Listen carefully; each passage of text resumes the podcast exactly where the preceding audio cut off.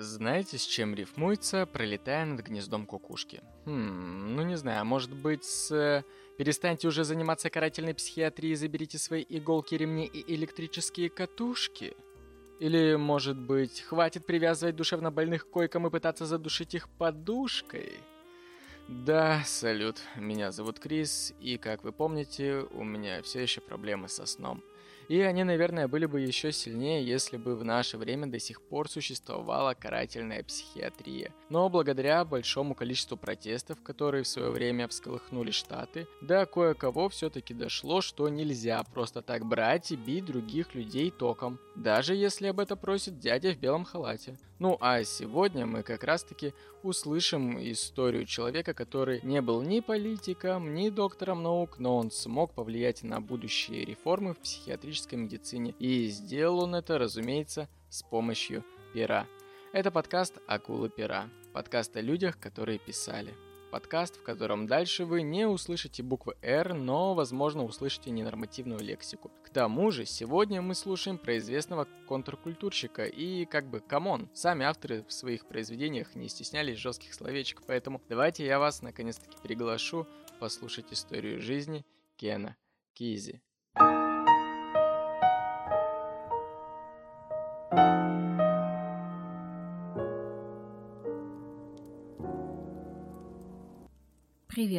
Кажется, вырисовывается картинка, что я люблю мертвых русских поэтов и вот теперь еще и контркультурщиков. Когда я рассказывала про Хантера Томпсона, я упоминала про Кена Кизи и его кислотные вечеринки. И я поняла, что особо-то про него ничего я не знаю. Ну да, это автор романа «Над Кукушкиным гнездом», да, яркий представитель контркультуры, да вот, в общем-то, и все. Так что сегодня мы будем вместе погружаться в жизнь Кена Кизи. Кен Элтон Кизи родился в крохотном местечке Лахунта в штате Колорадо в семье владельца небольшого производства по изготовлению масла. Мать, Женева Смит, вела домашнее хозяйство, воспитывала детей, и воспитание это было весьма и весьма религиозным. Начиная с 1941 года семья переезжала несколько раз и в конце концов поселилась в Юджине, штат Орегон. В 1946 году Кизи описал свою семью как баптистов твердой оболочки – и на самом деле, несмотря ни на что, он сохранил большое уважение к Библии даже в зрелом возрасте. Кен посещал церковно-приходскую школу, разумеется, а затем старшую среднеобразовательную. И в последнюю он увлекся силовыми видами спорта и, более того, даже стал чемпионом штата по рестлингу.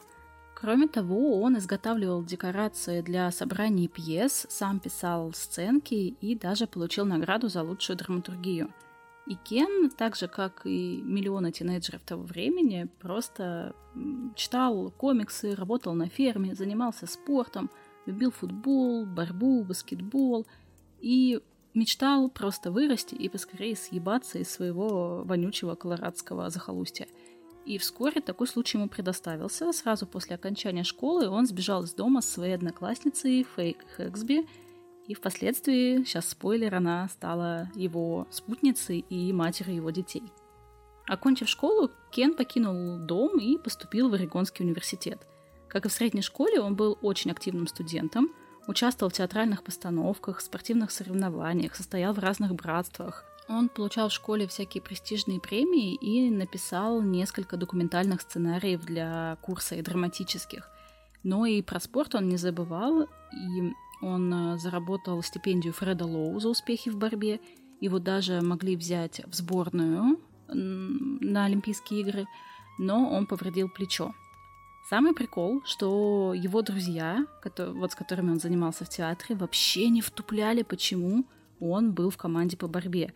А кореша спортсмены, естественно, охуевали и не понимали, какого хера он забыл в театре – в общем, когда Кизи понимает, что великим олимпийским чемпионом ему не стать, он возвращается к своему образованию и поступает в университет штата Орегон, где изучает журналистику и достаточно серьезно увлекается литературой.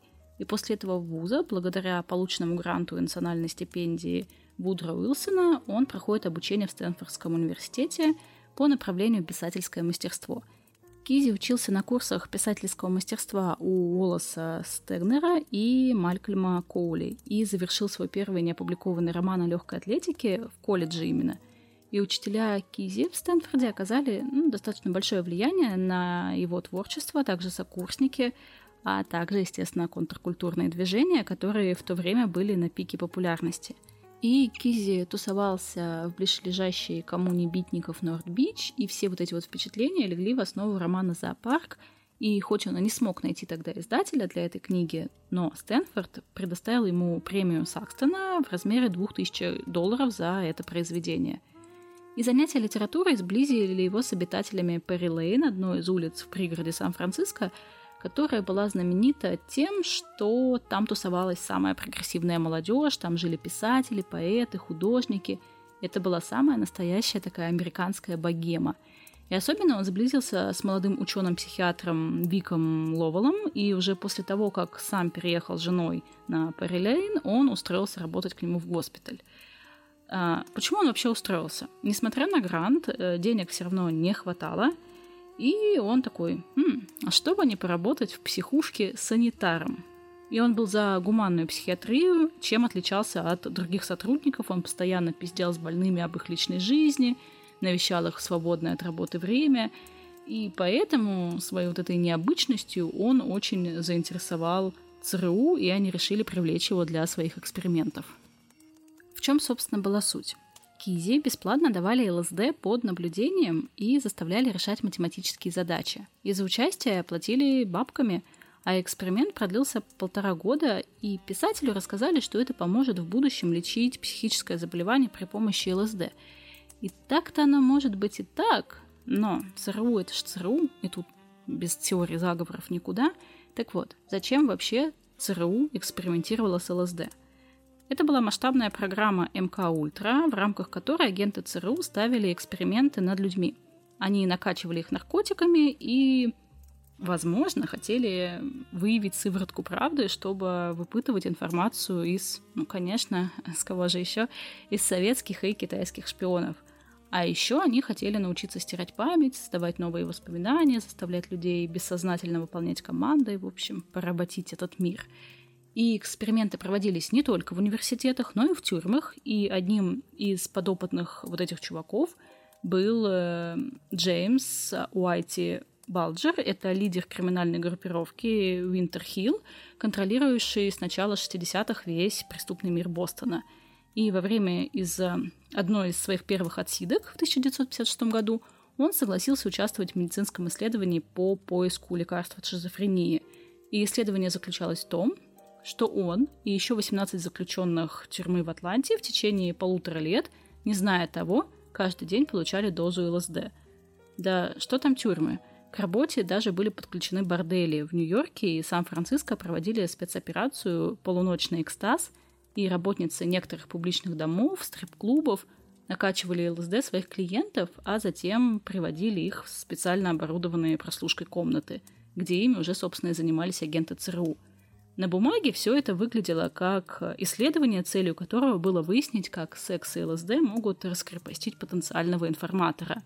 Кену Кизи на самом деле повезло, ему давали небольшие дозы ЛСД, потому что других участников накачивали большими дозами и еще били током, и даже иногда вводили в кому. Несколько людей там реально пиздецки пострадали. К началу 60-х антипсихиатрическое движение стремительно набирало вес, и идея о том, что люди с психическими заболеваниями должны быть максимально изолированы от общества, переставала как бы быть нормой. Отчасти это была такая реакция на нанесенную нацизмом травму, потому что вот эта вот дегуманизация людей с психическими расстройствами, вот эта вот вся гитлеровская херня, где подобные люди принудительно стерилизовались и уничтожались, это все как бы, кому он было уже too much. И реформирование психиатрии началось в Европе в начале 50-х годов, и там последовательно отказывались от архаичных способов лечения, ну, то есть там электрошок, лоботомия, вот эта вся хуйня, и заменяли их более гуманными методами. Параллельно разрабатывалась система поддержки людей на дому, то есть без обязательной госпитализации. В общем, это был прям прорыв психиатрии. И эксперименты с ЛСД помогли Кизе написать его самый знаменитый роман «Пролетая над гнездом кукушки». Книга рассказывает о тяжелой жизни людей в психиатрической лечебнице, где к ним относятся крайне жестоко, и они чувствуют себя скорее заключенными, нежели больными. Конечно же, на роман Кизи вдохновила работа в госпитале, но и ЛСД, я думаю, тоже внес свой вклад. И до эксперимента Кизи собирался писать вообще в другом стиле. Он хотел написать реалистичный роман в духе там Диккенса, но потом такой не-не-не. В итоге повествование в «Пролетая над гнездом кукушки» ведется от лица одного из пациентов, индейца по кличке Вождь. И он очень своеобразно воспринимает окружающий мир. Ну, например, считает, что больницей управляет таинственный комбинат, он видит вокруг туман, видит токи, исходящие от очень злобной медсестры Рэтчет. Кстати, на Netflix, ну, где-то, наверное, с год назад вышел сериал, и я его никак не посмотрю. Еще одна, она так и называется, «Сестра Рэтчет». Уже в 1970-е годы психиатр Томас Сасс, э, к слову, дружбан Кизи, стал широко известен за критику психиатрической системы. Он утверждал, что психические заболевания – это вообще миф, позволяющий правительству держать общество под жестким контролем. И, ну, на самом деле его позиция получила не только сторонников, но и противников. Итоги вот этой антипсихиатрической революции можно наблюдать в США и по сей день. И книга над кукушкиным гнездом, собственно, во многом этому поспособствовала. Роман сначала не принес Кизи успеха, но зато очень заинтересовал Малькольма Коули, это вот преподаватель курса писательского мастерства.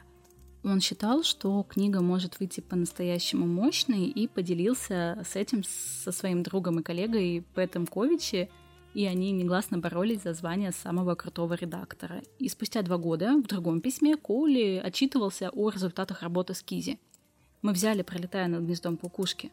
Молодые сотрудники из Штатов выпрыгивают от счастья. Очень интересно, как разделились мнения.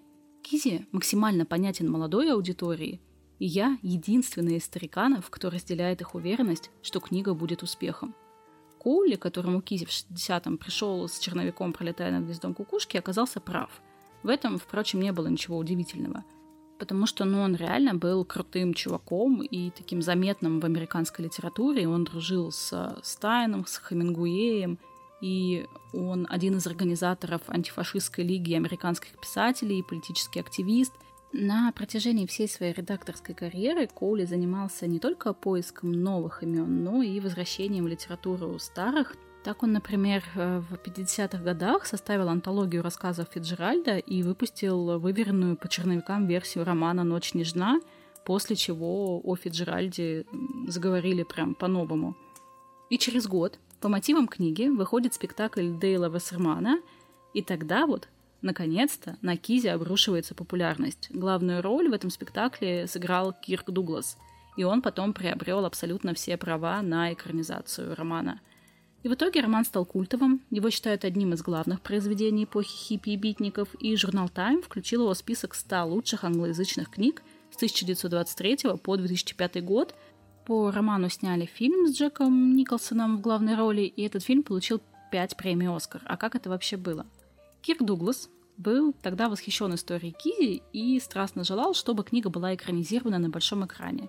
И Дуглас связался с чешским режиссером Милошем Форманом, и пообещал прислать ему экземпляр книги, чтобы заинтересовать э, чувака. И он отправил посылку, а она до него не добралась. Ее конфисковали чехословацкие таможенники. И Милош не знал о судьбе отправленного томика и очень сильно обиделся на Дугласа, потому что такой типа, блядь, какого хуя чувак обещал и не выполнил. А Дуглас тоже как бы расстроился, что не получил а, ответа от Формана. И, и никакого... Вообще это никак не двигалось лет 10, и только потом они разобрались в этом недоразумении, когда сын Кирка Дугласа решил сам заняться производством книги и связался с Форманом еще раз, и тогда чувак такой, бля, я ничего не получал. И они повторили всю эту процедуру. Изначально сценарий хотел делать сам Кизи, но полученный продукт не понравился Форману. И он не хотел, чтобы повествование велось, собственно, от лица вождя – это привело просто в ярость Кизи. Он подал в суд на продюсеров картины, но проиграл его. И потом он такой распсиховался и такой, блядь, идите все нахуй, я просто не буду это смотреть, потому что это извращение. Но есть легенда, что он нарушил свое обещание, потому что через несколько лет он просто типа листал каналы и случайно наткнулся на интересный фильм – и ему понадобилось несколько минут, чтобы понять, что он вообще смотрит, и вот как он понял, он тут же переключил на другой канал. Фильм снимали так, что Станиславский бы просто обкончался, потому что массовка, которая населяла психиатрическую клинику, это были реально душевно больные пациенты, потому что фильм снимался в Орегонском сумасшедшем доме. Актеры, собственно, тоже поселились в психушке и жили там по всем строгостям клинического режима. Короче, представь себе, какое погружение в роль. И нельзя сказать, что у всех актеров там все складывалось просто волшебненько. Есть несколько действительно трагичных случаев. Короче, директором вот этой психушки, где они снимали, был доктор Дин Брукс, и он не только помог со всем антуражем и организацией, но и с удовольствием отыграл роль доктора Джона Спиви. И вот он заметил, что одного из чуваков, если быть конкретной, у Уильяма Редфилда он играл Дейла Хардинга, странное состояние. И он поставил актеру диагноз лейкемия, и, к сожалению, диагноз оказался точным, и Редфилд скончался через полтора года после съемок. Ничего мистического, просто совпадение, с кем не бывает. Но была еще одна жертва съемок, и кто-то из съемочной группы, короче, не прибрал кабели, которые свисали из окна. Это заметил пациент клиники и выбрался по ним наружу и разбился о землю, где, собственно, его и нашел персонал – и местная газета на следующее утро написала такую очень креативную, по их мнению, штуку, заголовок, вылетевший из гнезда кукушки. Ну и, как я уже говорила, картина стала супер популярной. На деньги, полученные от книги, Кизи купил дом в Ла-Хонде. Это такой очень глухой лесной город в Калифорнии – и туда к нему приехали старые и новые друзья, чтобы вместе жить, веселиться, заниматься исследованием своих внутренних миров с помощью ЛСД. И именно так возникла коммуна «Веселые проказники». Я о ней тоже рассказывала тебе, когда говорила о Хантере Томпсоне.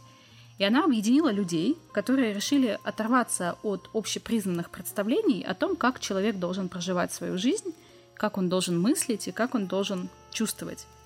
Эти посиделки они устраивали на деньги ЦРУ. Почему на деньги ЦРУ, спросишь ты? Да просто Кизи решил, вот мне дают бесплатное ЛСД, а хули-то ключи-то не спиздить?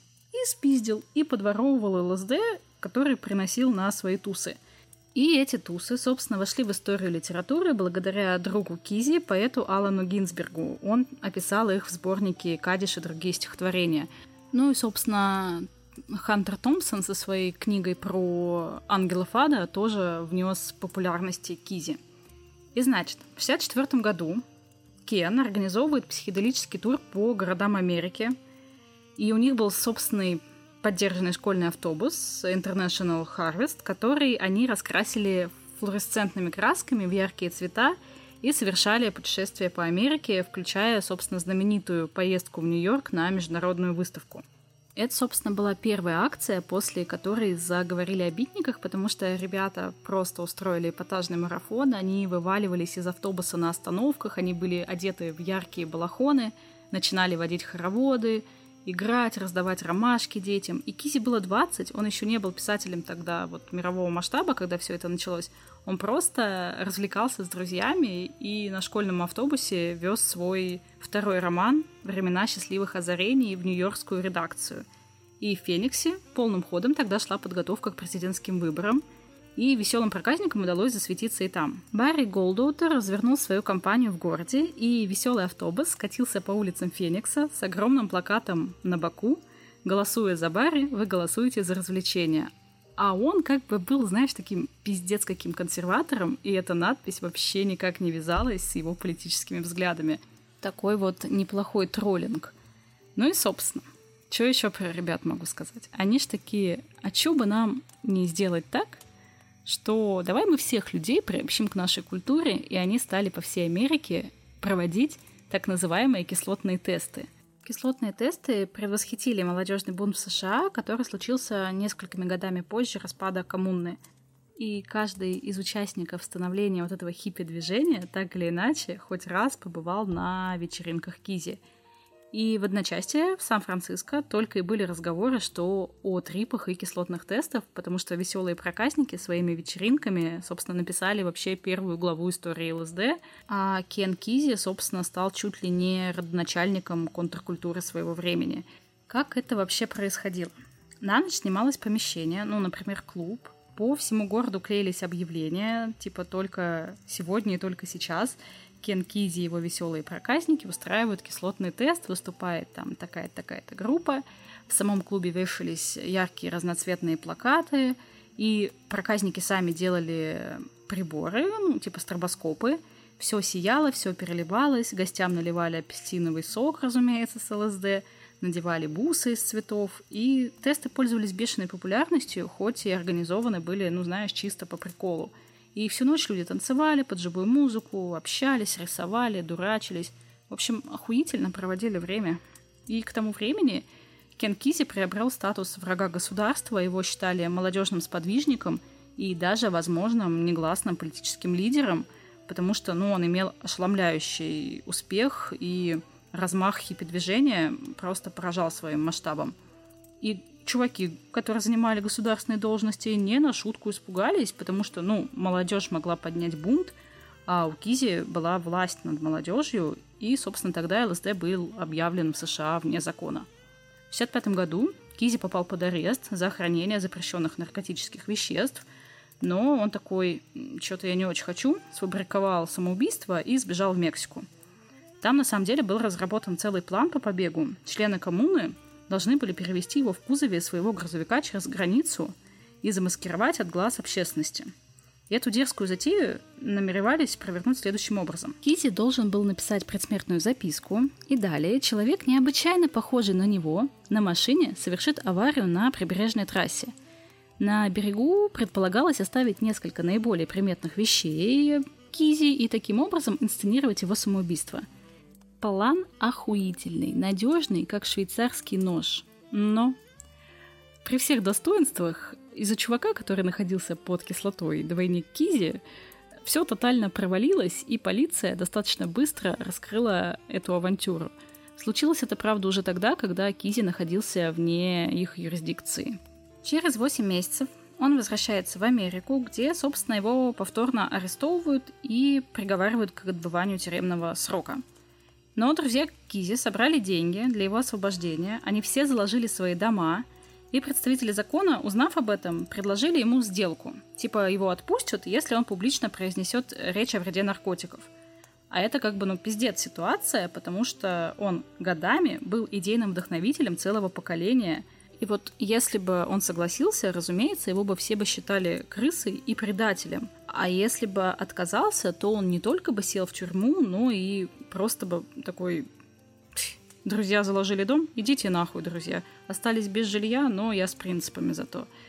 В общем, через пять месяцев он вышел из тюрьмы, и следующей его крупной книгой стал э, роман «Порой блажь великая», в которой писатель использует реализм как фундамент для настоящего литературного эксперимента – и это произведение имело ну, неоднозначную критику, но впоследствии было названо одной из важнейших американских книг второй половины XX века.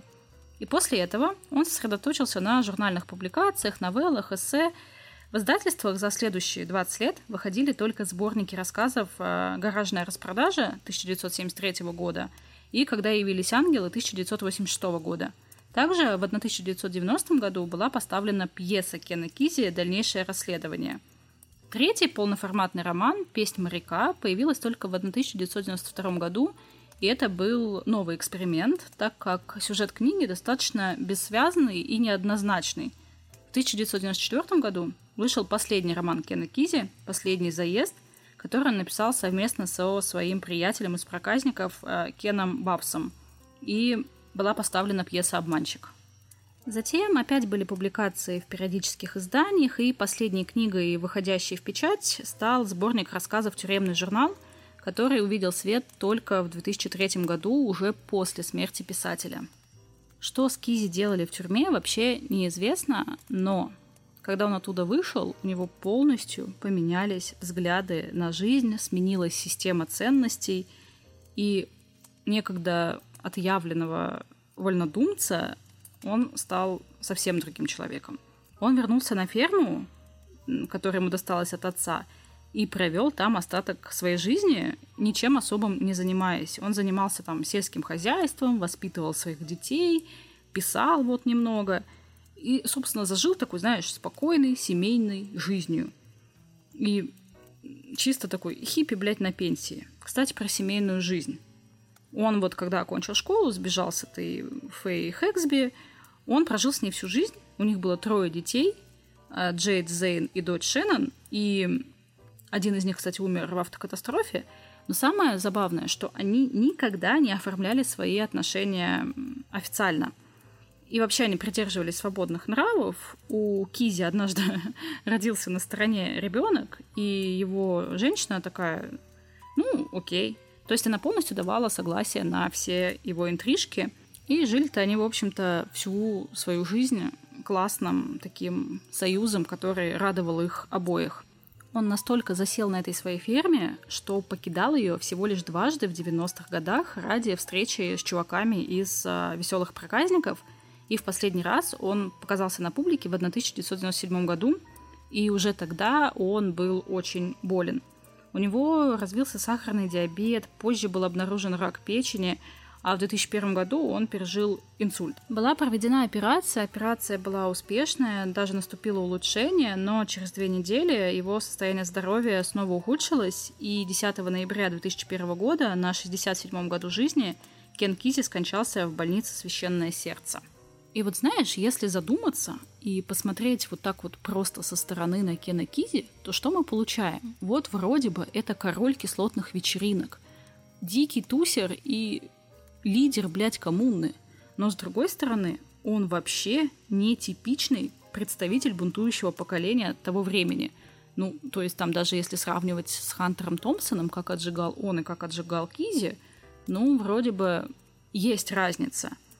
Он не был типичным хиппи, он практически, стоя у истоков молодежной революции, оставался во многих вещах консервативным. То есть даже, знаешь, вот в этой вот религиозности своей. Он вернулся в Орегон. Он женился на девушке, которую полюбил еще в школе. То есть там не было каких-то, знаешь, типа отвязных романов, чтобы прям вообще... Ну да, там он трахнул девочку из коммуны, она родила ему дочь, да вот как бы и все. Он вырастил детей, стал фермером, отстранился от всей этой социальной и политической антивоенной движухи и ушел полностью в тень. При этом для американской словесности Кизи был, да и что уж там был, остается очень такой культовой фигурой. Культовый и скандально знаменитый. Он буквально зеркало, которое отражает все влияния той эпохи. Тревожный, противоречивый, конфликтный, в общем-то, как и любой эпохи. И вот со всей вот этой вот нетипичностью чуваков того времени – Книгу Кизи называют Библией контркультуры, а самого писателя психоделическим гуру с просто огромным количеством последователей, как тогда, то есть в то время в среди, там, среди всего этого молодежного движения, так и в высших э, кругах литературного сообщества чуть ли не до сих пор.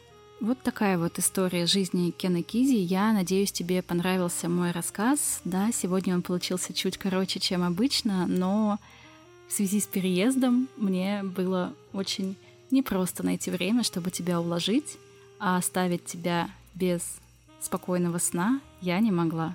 Доброй ночи. Теперь мне не дает покоя мысль о том, что, получается, Кенкизи все это время торчал на деньги налогоплательщиков. Как говорится, а вам слабо. А вообще, я, как обычно, приглашаю вас к обсуждению эпизода и жизни самого Кизи в Настин уютный телеграм-канал. В этот раз мне даже не нужно придумывать какой-то особенный повод, чтобы вы туда заглянули. Скажу лишь то, что там теперь живет пост с фотографиями, на которых Настя сначала пафосно пьет вино, затем ест вареники, сидя на полу, валяется возле холодильника, ну и, разумеется, куда в такой подборке фото, без нюцев, с очаровательной Настиной задницей в элегантных черных трусиках. Если это не повод зайти в телеграм-канал, то я вообще не знаю, что тогда повод. А еще спасибо всем тем, кто поддерживал Настю чаевыми всю эту неделю. Благодаря вам она как раз таки смогла позволить себе те самые вареники с картошкой. И если вам понравился данный эпизод, то вы также можете оставить оставить к нему чаевые в сервисе чаевых по ссылке в описании. Сервис принимает абсолютно любую, даже самую маленькую сумму, так что можно кинуть в Настю даже пучком укропа. Ну а другим, не менее элегантным способом подкаст можно поддержать, подписавшись на дополнительные эпизоды на Boosty. И судя по отзывам с прошлой недели, всем понравился выпуск про Чака Паланика. На Boosty эпизоды выходят тоже регулярно, и там уже 6 эпизодов по цене дешевле обеда в KFC, поэтому подпишись на Boosty, сохрани жизнь курицы из Кентукки. Ссылка на телеграм-канал, на сервис чаевых и на Boosty, как обычно, будут в описании. Ну и разумеется, услышимся.